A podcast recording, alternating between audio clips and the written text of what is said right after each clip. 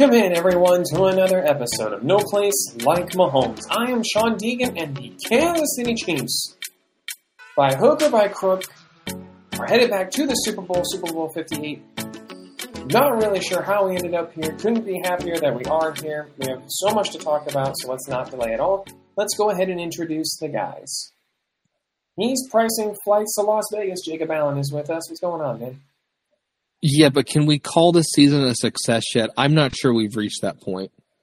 He's going to get less screen time today than the 44 seconds Taylor Swift had this past weekend. Sam Bleckett is not here. He is at a conference for work.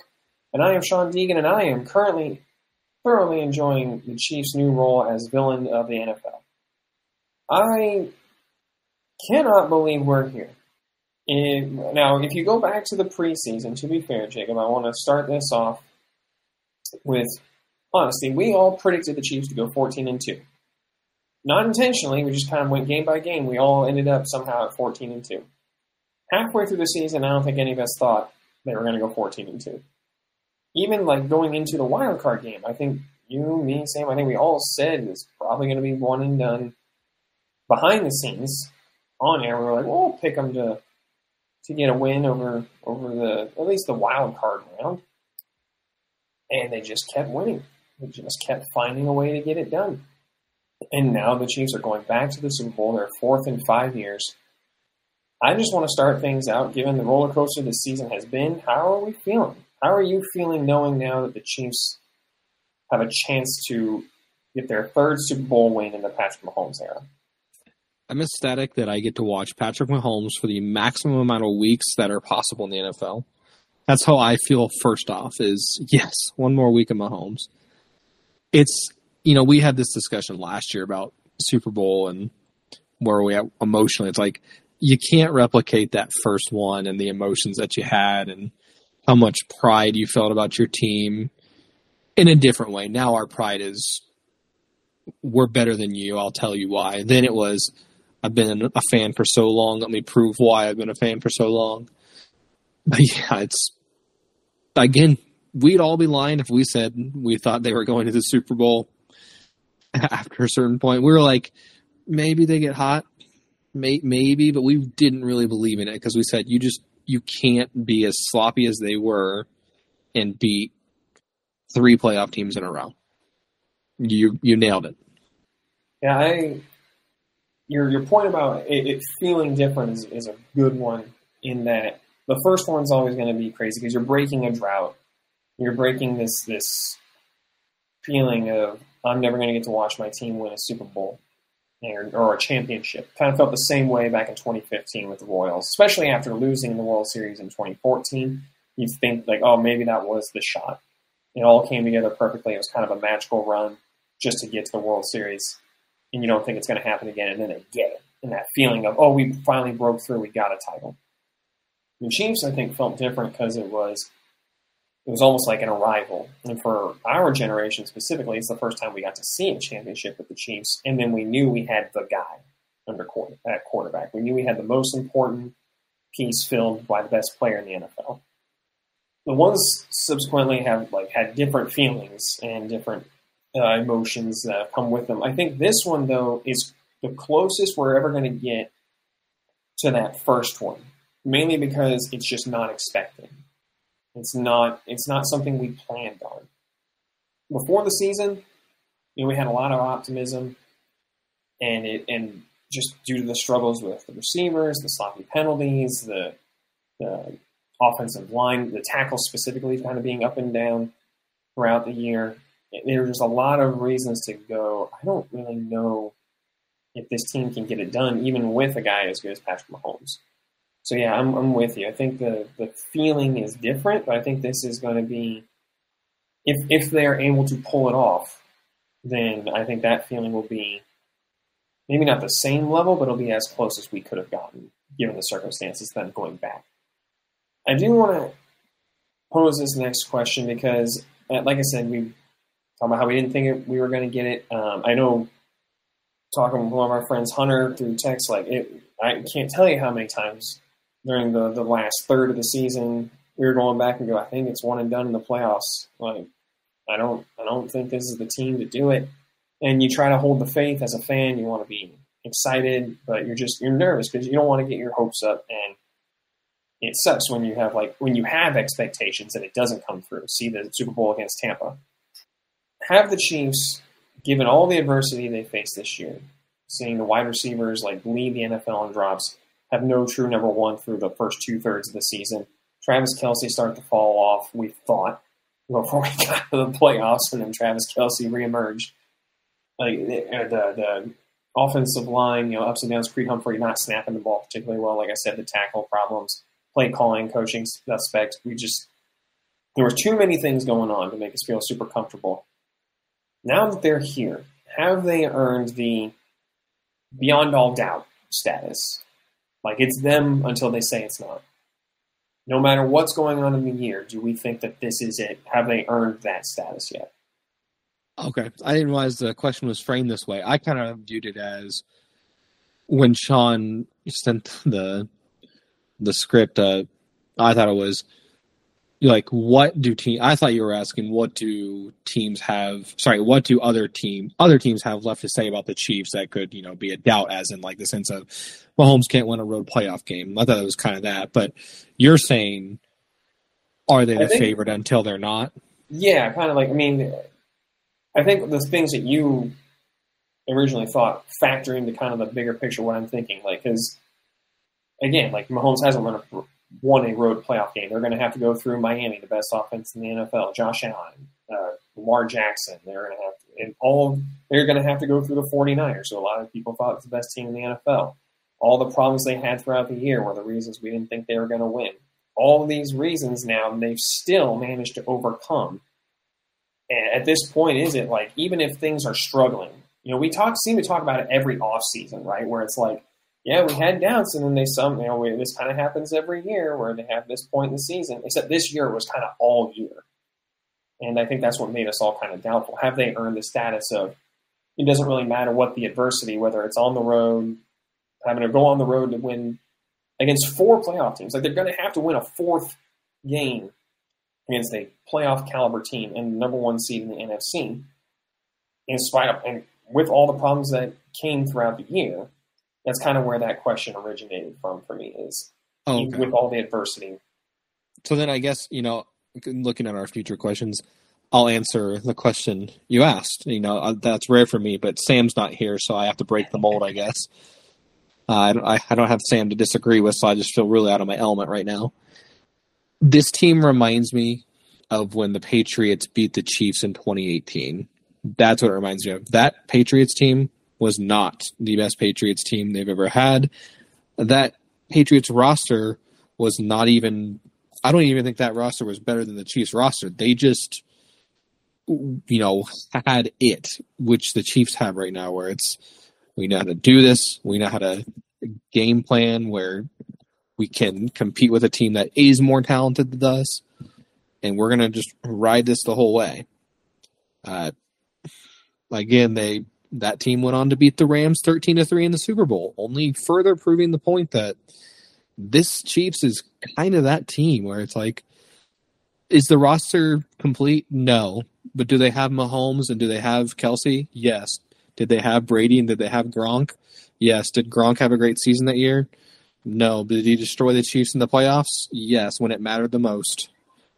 So that's exactly who I've been thinking about this whole time. It's like, man, that it reminds me so much of it because it's like they don't have as much talent, but they just know how to win when it matters. Yeah, I, we'll get to some of the other questions where later about this this offense specifically and maybe how they're coached for this kind of a thing. But for me at this point, it's I'm sure my emotions are going to get the best of me because I'm a fan. And I'm an emotional person anyway, just by default. I run hot, run cold very quickly. But I think as a if I'm going to like take a step back and be you know more of an analyst approach to it, I think you have to look at it and go, yeah, like Mahomes is still under center until he's not. I don't really care what what the adversity is. I'm going to pick them because he's shown it doesn't really matter what else happens. As long as we've got me, we'll find a way.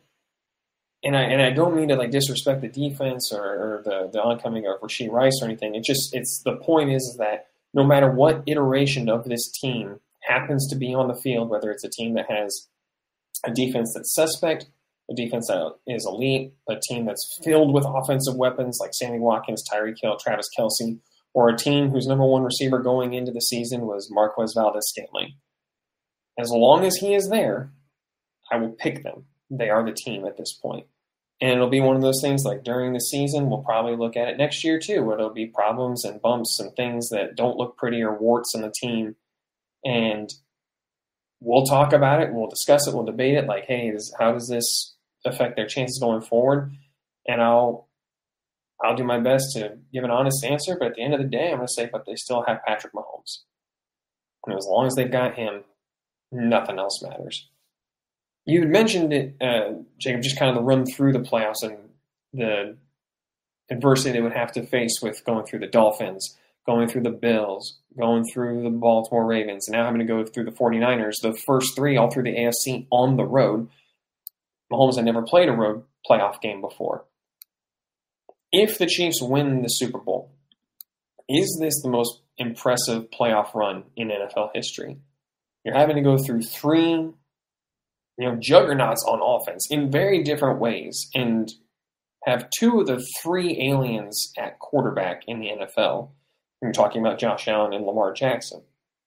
Lamar Jackson, a lot of people's consensus MVP pick this year. You have to go through all that, and then you get the number one seed in the NFC with maybe the only other offensive mind that people kind of compare to Andy Reid and that level in the NFL with Kyle Shanahan. A team that is absolutely loaded with weapons offensively. If they pull it off, is this the most impressive playoff run in NFL history? I saw them comparing the sorry, I saw them comparing Chiefs and the Patriots, and that was like the other best five year stretch. And I mean, I think it's fair. It's pretty equivalent to that. Uh, the thing that I think the Chiefs, I mean, they have to win. I think the only thing left they have to prove is a back to back because that's happened multiple times throughout NFL history, and it would be the one thing people could have against the Chiefs. And but if you go back to back, nobody can say a thing. No, and for people who don't want to hop on Google real quick, there has never been a three-peat in the Super Bowl era. Yeah, we will refrain from talking about it because last time we brought up a three-peat, it was like, what if he gets three? They lost in the Super Bowl to Tampa Bay. I'll never forget that. Let's get into the specifics of the game. Chiefs put up 17 points on the Ravens, and really, like, if you saw the start of the game, they get the 17 points, and you think, oh, we're gonna, they're gonna hang 40 on the Ravens, and then they shut it down, and some of it was the Raven. Some of it looked like initially the Ravens, from a fan's perspective, are just you know zeroing in and lighting up the Chiefs' run game at that point. They were really, and they seemed to make a lot of good adjustments, but also the play calling for the Chiefs. You know, a lot of, lot of you know, run, run, screen, run, run, screen. There wasn't, there weren't a lot of creative designs the way there was in the first half of football. And so I wanted to ask you, Jacob, how much of the offense stalling to you in the second half was play calling that was intentional and by design to, you know, just just kill clock. Let's kill the clock. Let's let our defense handle this game. We'll get out of here with a lot of bullets still left in the chamber. And how much of it is the Ravens made adjustments and the Chiefs just didn't have an answer for it? The Chiefs got very conservative in the second half of that game. Uh, and also the offensive line was starting to really get destroyed. And I think part of that was the play call. In the first half, you saw tons of quick passes, and it was my only frustration was go back to the quick passes. You're not giving up much in your offense to, sorry, giving up much of your playbook to be like a screen to Rice on the right side. That's a play they run four times a game. Oh, just, I I didn't fully get it. It was like, hey, you are asking a lot of your offensive line who is getting just destroyed and has all year. So I would hope that in the Super Bowl they had learned their lesson this week of, hey, this O line can't hold up to let Mahomes do a five step drop and look around for a while, and you're not going to stretch run or you're not going to power run just consistently. So just keep moving the ball all around don't get conservative. Yeah, most of my time was in the second half, was just spent screaming at the television, going what at the offense, like, "What are you doing?" Like, and not even that they weren't scoring; it was just that they were giving the ball back so fast, and it really was like run, run, screen, and screen against a zone, which is not not the same thing as a man. Obviously, with a man, you're like lined up. I'm going to take this guy out. The zone is a little bit more difficult to get to scheme up uh, a screen for, and so I I sat there going, why, why are we like where are the zone beaters? Like you have two of the best in you've had with Travis Kelce, who might be the best ever at finding holes in the zone, and Rashee Rice's specialty is like finding a hole in the zone. Like, what are we doing here?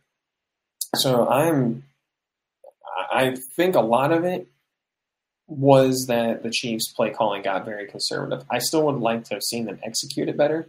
The reason I pose the question is because I think it dictates a lot how people will feel going into the game against the 49ers, right? Like if your answer had been, yeah, I feel like Baltimore figured them out and really just shut them down for, in that second half, I don't think you feel terribly great going in against the 49ers because it shows like, oh, the Chiefs can be schemed up against after you've seen what they have in the first half. They don't really have an answer if you're able to make adjustments. But if it's one of those cases where like the long suspected truth about Andy Reid is that he he tends to throttle it down if he's got a lead and doesn't have to use all his bullets. He likes to save as much as he can for down the road. There's never been any like confirmed stuff with that, obviously, but that seems to be the, the prevailing thought. Then I think you feel a lot better that the fact that they only got 17 points and that they were able to put the game away when they really needed to. So I, you know, that's the reason I pose the question, and I, why I also still feel pretty good about their chances against the Niners, is I do think the play calling and the game plan became let's just manage the clock and try to just run this thing out as, as quickly as possible. There are lots of, of playoff records that were either tied or set or things that are coming up. You know, Patrick Mahomes set is has now more playoff wins before the age of 30 than any other quarterback in the NFL, passing Tom Brady. He's about to pass. He's tied with Peyton Manning at the in the uh, total playoff wins uh, at 14. That's Manning's entire career versus Patrick Mahomes. But when you set a playoff record that passes Jerry Rice, that's something that I think you need to highlight. And Travis Kelce did just that in this game. He set the receptions record for playoffs, uh, total receptions in the playoffs for a career, passing Jerry Rice. Uh, not something many people get to say about any statistic when it comes to receiving that you passed Jerry Rice or even approached Jerry Rice's numbers. So it did feel like we needed to take a minute and address that.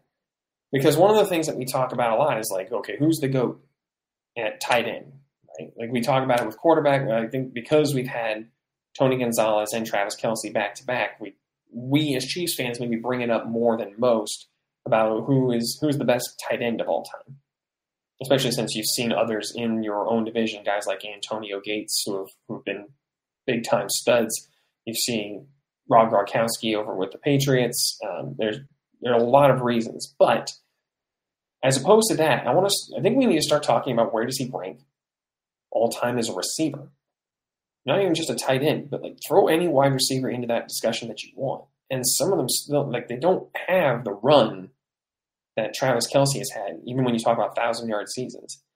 So Jacob, for you, like maybe it's not like I'm going to rank him fifth, but like if you had to tier it, even like where is he for you? Like where what echelon does Travis Kelce belong in? I mean, you you got to put them right up there with the great ones, which is crazy. You know, being the ages we are, we're like, oh, those those guys are untouchable legends. That's that's folklore versus wait wait that's currently happening and like people my children's age will you know who are babies right now will feel that same way about Travis Kelce who they watched play only kind of we we remember Jerry Rice on the Raiders and Broncos that's the Rice we remember really like we can pretend like we really remember watching him on the 49ers and just pretending like he's a, a legend because we didn't actually watch him play. But yeah, that's I mean, he's got to be up there for top playoff performers all time. We already, you know, have discussions about is he the best tight end all time, and that's a valid argument. Uh, he might be the best playoff performer of all time, with you know, of course, maybe the best performing playoff quarterback of all time. You know, when it's all said and done, but as as you've said, you know, right now all we can say is Mahomes' pace and his touchdowns to interceptions and sorry, touchdowns to games, not interceptions even, but touchdowns to games is insane. So it helps when that's your quarterback throwing you the ball. So just just for reference, this is the reason I bring this up. Two of the best receivers in the NFL, at least, and uh, we've seen that like are, are very clearly in our uh, adult life that we will remember that are still playing today. That are also, you know, during Travis Kelce's prime. That's Davante Adams and Tyreek Hill. One's very close to home. One is also now in your division. But like, here's some of the things. Like, you know, uh, Davante Adams has had the most consecutive thousand yard receiving seasons he's had is four. Now they were for you know more than 1,300, 1,500, 1,500, and 1,100. It's phenomenal. It's some of the best receiving stuff you can do. He's also putting up touchdowns of 18, 11, and 14 during that run. Uh, had a low of a low quote unquote of eight. He's that's the most recent that he's done. Tyreek Hill, kind of similar story. He has four consecutive seasons of receiving uh, more than a thousand yards, two more than 1,200 with Kansas City, and then the last two here, 2022, 2023 more than 1,700 yards. He came up one yard shy in the regular season of 1,800 this past season. Travis Kelce, well, he may not have the top end numbers, like 1,700 yards, still six seasons. Count them six. One, two, three, four, five, six, seven. Shorter than one. Seven seasons of a thousand yards receiving plus, and he's got a couple of 1,300 and one 1,400 plus yards in there. Like these are the guys whose names he's mentioned with. And he did this with Tyreek Hill on his team. So like for me it's he he should it's it's beyond is he the best tight end? It's where does he rank amongst the best receivers? I don't I don't I think the best tight end has been should be put to bed. I think if you want to like change the argument of like, okay, is it what's best ever, best career, best for one game, you know, best at their peak, I think that's a perfectly valid discussion to have. But if you're talking about just best of all time, like for me, that's your total career and how you perform during it. Like if you want to look at it as a total, uh, all of it in totality, he's in those names. He should be mentioned in those names with guys like Davante Adams, Tyreek Hill, like Cooper Kupp. Like those guys are the ones he should be talked about with. And I, I don't know if he'll get that level of credit just because I think the term tight end is still maybe not put in the same category, but he should be, even with the, the moniker of tight end attached to him. I want to take the kind of a, a bit of the what we talked about with the first question here about the offense regarding uh, did they stall because of play calling or the Ravens stop them and, and take it maybe a bit broader because you had mentioned something earlier, Jake, when we were talking about like big picture stuff. Like they seem to perform best when the lights are brightest, when it's the playoffs. That's when the Chiefs really seem to step up and bring a hammer. And Travis Kelce, like you said, might be the best playoff performer of all time. We were wondering if he might be ready to retire at the end of this year. He comes out, puts out a, a game with more than 100 yards, two touchdowns, and double digit receptions in this one against the Ravens how much of the Chiefs' struggles during the year are the Chiefs maybe holding things back or trying things out? I didn't put that part on the rundown, but how much of it is Andy Reid going, I know we're playing for playoff football regardless. So let's figure some things out. We don't have to empty the chamber here. Let's let's work on these things and find out what works, and we'll hold these things back because I know they will work. You know, Soren Petro talked about. I was listening to his the show today on their podcast, and he talked about how it's like I think Steve Spagnuolo coaches these cornerbacks for the playoffs because they are really physical during the regular season, and sometimes they get flagged a lot for it. But when they start eating flags in the playoffs, that's Chiefs football works. especially this year with Spagnuolo. This defense has been very physical, and the corners have been elite. So, how much of it, Jacob, do you think is Andy Reid's going to pull things back and maybe try to figure some things out as they go, and we'll worry about really unloading the chamber when we get to the playoffs? I think they have a base system they're working off of. You know, have about seventy-five percent of their standard plays in there throughout the regular season, where it's like, here's the sets you're going to see often, and then I think once you hit the playoffs, you know, there's about five to ten versions off those those sets for each set. So I'm going to say, you know, it's like if it's three sets, you have five plays for each of those sets. So it's like probably have somewhere between 15 to 20 new plays in the chamber to roll out there because you want the other team to be like, okay, we recognize this. This is about what they're about to do, and then they just completely zag from what that team thought.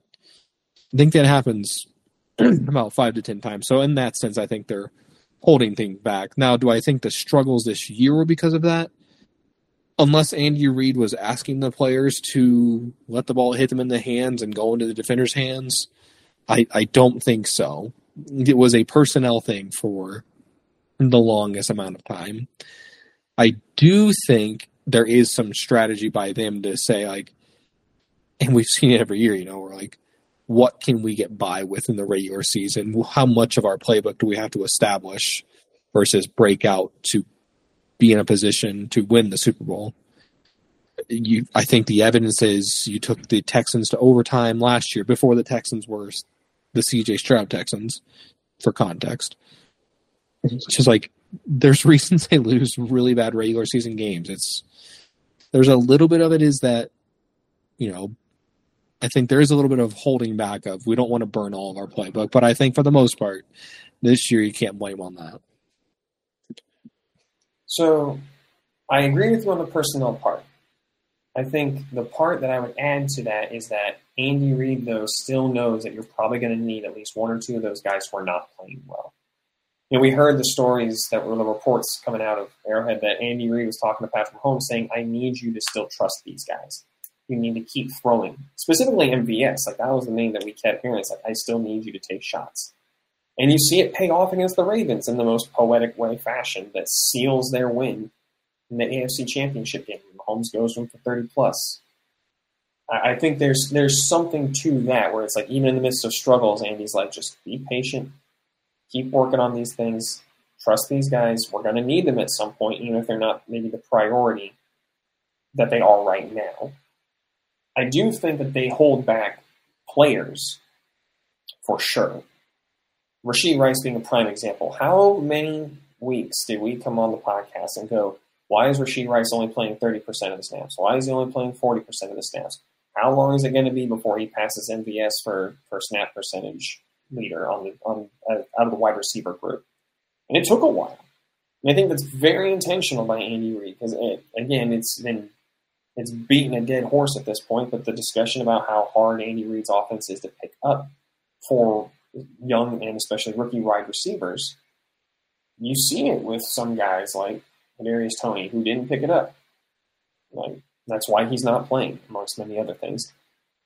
Rashee Rice took the time, they were patient with him, and he picked it up. And now you start to see him really understand where he'll sit down in a zone. He won't, he doesn't drift or round it off. You know, some of the things that we've seen and some of the things that, you know, guys who really build on all 22 film like uh, Seth Keysor, bring him. They will, they talk about how it's okay, look at this route. It's a lot sharper, it's a lot cleaner. Those things are important. And I do think that they hold those guys back. I think they will. They, they I think they were hoping that Jerick McKinnon would would be one of those guys that they could hold back and then unleash during the playoffs, kind of like they did last year before he got hurt. I think those things are very real, and at this point, it kind of goes back to what we talked about earlier. It's like I think I need to stop questioning it until it just doesn't work. Let's flip to the other side of the football and talk about the defense because, good lord, Steve Spagnuolo and this defense were masterful against the Baltimore Ravens. A lot of people thought this was one of the best offenses in the NFL, if not the best offense in the NFL, Specifically, if you start looking at analytics like DVOA, which I'm still not sure what it stands for, but I hear it's important when grading offenses. But a lot of people thought the Ravens offense was one of the best, if not the best in the AFC. And the Chiefs held them to 10 points. Starting with the bad news, because I want to get it out of the way, because it sucks. And then we'll get into the more positive stuff. But we need to start with the bad news, and that's that one of the prime performers in this game, even in his limited time on the field, was Charles Omenihu, who made a massive strip sack fumble on Lamar Jackson. The Chiefs were able to pick up. He ended up tearing his ACL in this game. Um, it really sucks because he had said, uh, I think it was with Aaron Ladd in the post game interview. He said, "Oh no, I'm going to be straight for the, the Super Bowl. I'll be ready to play." And then get the news that his ACL is completely torn and it's just not physically possible for him to be able to play. How much, Jacob, do you think this will hurt? We were talking before the podcast about some stats that uh, I saw that were tweeted out by, I think the guy's name is Sean Newkirk, um, who tweeted out some of the pressure rates, pressure win rates for the Chiefs um, from the time that Omenihu was on the field to the time that he was not on the field, you know, weeks one through six versus seven through 17. And it's a, a solid 8% difference from weeks one through six to the remaining parts seven through 17 improvement when Omenihu got there. So, how much do you think this is going to impact the Chiefs? How much do you think it will hurt the Chiefs that he is not going to be on the field? He's their best speed pass rush option off the edge. I mean, he's he's their best option off the edge, just in general. Uh, but again, they can't replicate that speed unless it's with the blitzes that Spags likes to bring. I think if you're going to choose a game for him not to be in, you want it to be a team like the Niners where you're like losing him against Lamar stunk because it's like they needed that speed to catch Lamar. Purdy's got some wheels too, but I think Purdy's just a little bit easier to contain because he's not shifty in the same way that Lamar is.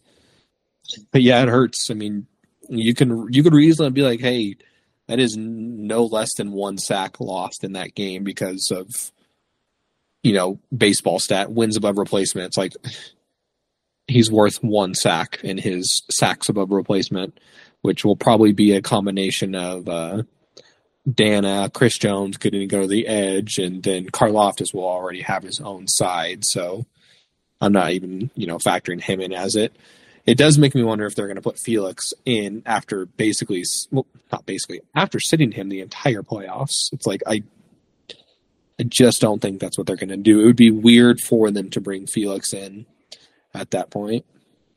Yeah, he's one that you lose him, and there's not really a good option to replace him, mainly because he's a terrific defensive lineman, kind of no, matter where you put him, whether he's at edge or you know, lined up straight up, head up over the tackle, or if he's playing a three tech at defensive tackle, like he does everything well, and is a perfect Steve Spagnuolo defensive lineman in in that he is so versatile, and because he is so good at everything, his versatility stands out in the most obvious ways and allows for the Chiefs to do things like move Chris Jones out to defensive end, allows them to you know play Tershawn Wharton at the three tech, uh, or sometimes they'll even put uh, George Karlaftis inside and move Chris Jones and uh, Charles Omenihu out to edge.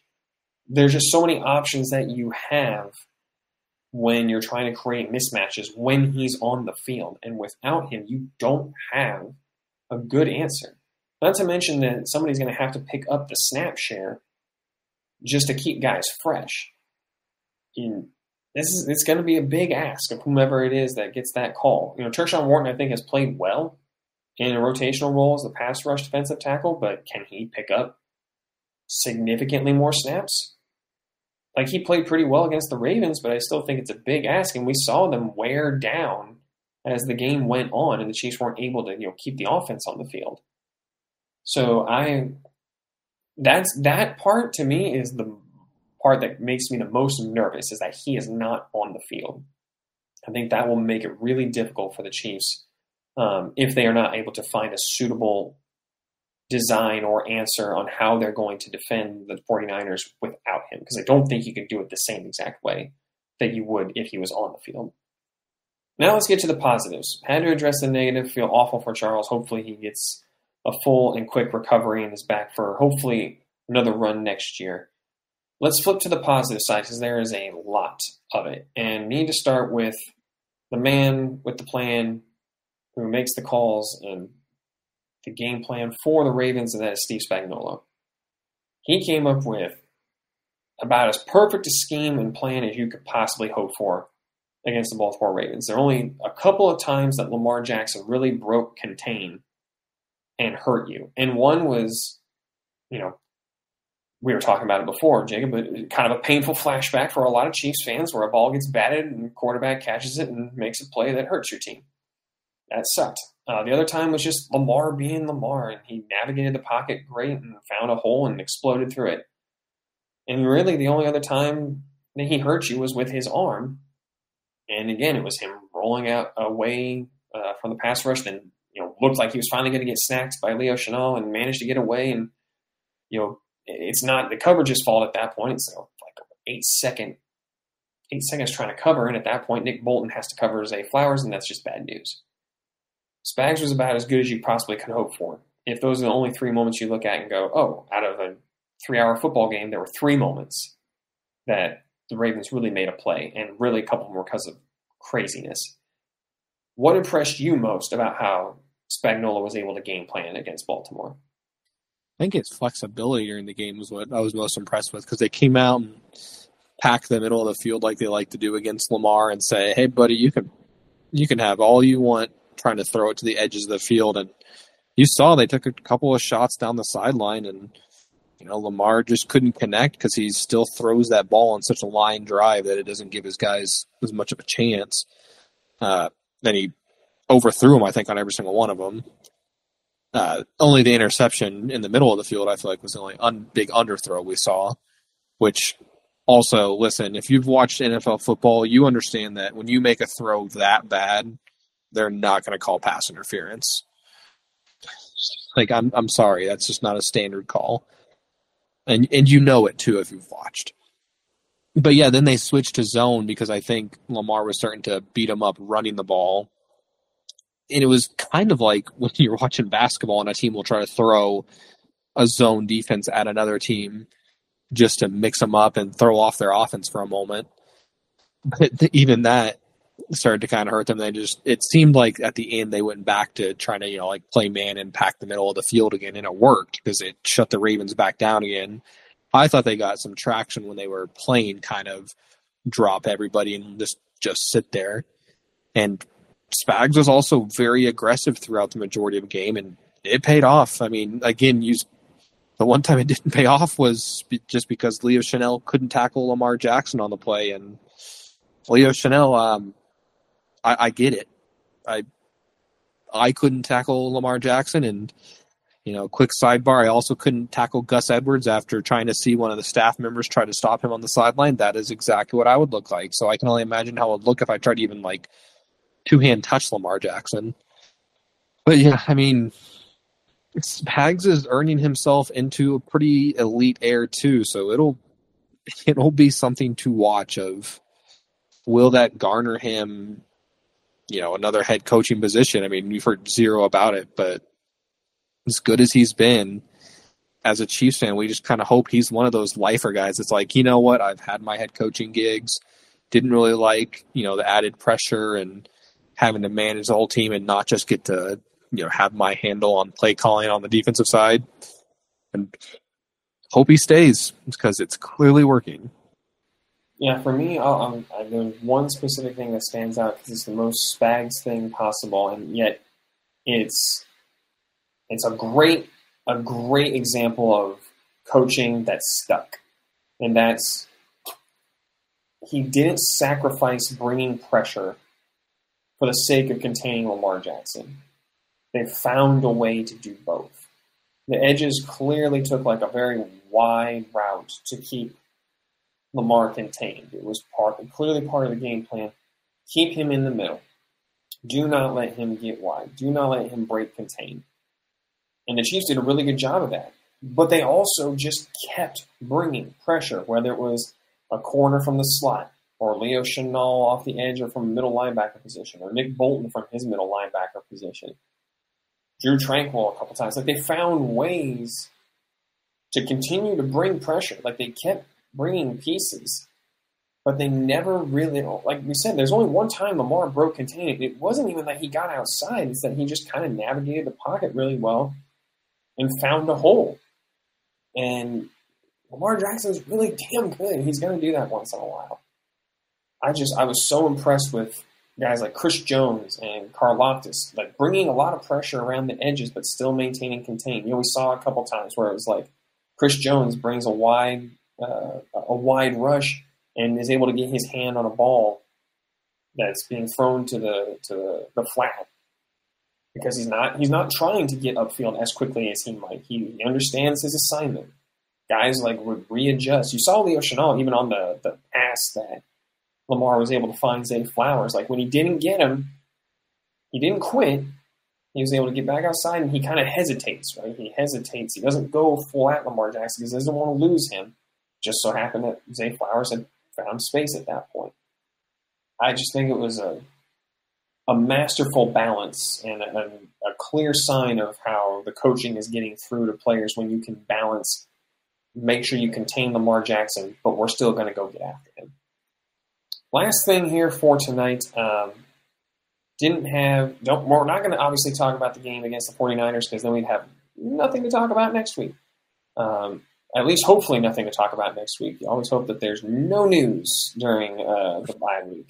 Right? Shawn, I was going to say, I don't know if that's fair. We spend an entire off season where there's no news and find plenty of things to talk about. That's also fair. We will we will find something to uh, to talk about it, however obscure. Um, but one of the pieces was not on the field for this game, and, and was Willie Gay Jr. And he was initially uh, reported to be the game plan in spying Lamar Jackson. Uh, then uh, during the pregame with CBS, they reported that uh, Tracy Wolfson reported that Spags said it was probably going to fall to Leo Chenal, which sounded like a terrible idea, given that he is very much a north-south player, not necessarily the most best at going east to west. And it seemed like as the game went on, Drew Tranquill's job became Lamar Jackson. How important is getting back Willie Gay Jr.? Because again, they're already going to be down Charles and Omenihu, and that that loss sucks. That's going to be brutal. They already don't have Derek Nnadi. We'll see if he's able to you know, get it back. I don't even know. Did he get placed on IR? I actually got to go check. I'll double check that, but they might not have. Yeah, I think he did get put on IR. I don't know. I'll look. I'm pretty sure he did. I'm pretty certain as well because I feel like I was waiting to see if Thuney would get put on IR, and then that's like same day they, I mean, the day they usually make their um, roster designations. I don't remember what day of the week it is, but I was looking for Thuney and saw that they put Nnadi on it. Gotcha. Okay. I'm yeah, pretty that, sure. That part sucks. So you're you're going to be down some key pieces, and getting a guy like Willie Gay Jr. back, we've seen, you know, Sam called it, and keep giving him credit, but we've seen that Willie Gay Jr. can be a really effective blitzer and pass rusher off the edge, while also simultaneously being a guy that plays well in coverage against guys who are really athletic because he's just an athletic freak. And he's, his athleticism plays well in pretty much any facet of the game as long as he's not you know, over pursuing. How big is getting him back? Because they're going to need him. Sorry, I was I was nodding in agreement, and then about ten seconds later, I realized Shawn that you were throwing to me. So uh, this is a, a PSA to everyone to not have two babies in the house. your brain is broken. This is your brain on two toddlers, two kids under three. I, I mean, you love to have Willie Gay back because that's just one more cog to your defense being a machine of you know, it's one less thing I feel like Drew Tranquill has to do being the get over the field guy. Having Willie Gay back, it's just I think you want him back for the game. It's he's the most athletic player on the defense probably. So that's probably gonna be like I said, Purdy killed the Lions with his feet, and so I worry about that and who's gonna stop that for them if it's not Willie Gay. Hmm. Full disclosure, this was also a question last week about Lamar, but again, warranted a, a repeat. Um, here's here's what I'll say. I wonder in zone coverage if the guy in the middle on that deep bomb to Zay Flowers is Willie Gay Jr. Does does Zay Flowers get loose? Because we've seen Willie Gay Jr. cover DeVonta Smith down the field in the Super Bowl against the Eagles. It's not like he can't keep up with these guys who are who are top level receivers. And forty time for forty time, I think Zay Flowers is, is faster than than Smith, but it's just a different level athlete out there who can do different things and allow a lot more flexibility. And when you're already down one of those guys in Charles Omenihu, you nice to get one of those other guys back. Brandon's not going to be able to help like you know on the defensive line, but like we said, he's a really effective blitzer. Sam called it when we were talking about during the bye week this year. Like, what's the the best defense they could have? He's like, I would move Willie Gay Jr. to edge. And Jacob and I both were like, What are we doing? Why would we do that? And then like the next week, Willie Gay Jr. came out and played some edge and rushed off the edge. When you have a guy who can do all of those things, and granted, he's not without flaws. Like he over pursues, he sometimes gets very zeroed in on the ball, on where he, where he thinks the ball is, and can you know get out of position. But there's just no replacing that level of athleticism and versatility. And if you can have multiple of those guys, like him and Drew Tranquill, and Willie Gay Jr. being a much bigger guy who can kind of be a thumper, I think that you might not have you might not see as many broken plays down the middle of the field if Nick Bolton is not being the guy that's asked to cover and it's Willie Gay Jr. instead. All right, everybody, that's going to do it for us tonight. We appreciate you joining us each and every week. Enjoy the bye week. Bask in this time. It's going to be a, a, lot of fun, a lot of fanfare. It's always a good time during the bye week. We get all the interviews and Radio Row at Super Bowl. So just do your best to enjoy this time. Ignore the haters. The Chiefs are back in the Super Bowl. Make sure you don't take this for granted. We remember the times when we didn't have it. So enjoy this week. And next week we'll come back and preview that game against the 49ers in Super Bowl 58. Until next time, you all stay safe out there. We will talk to you next week.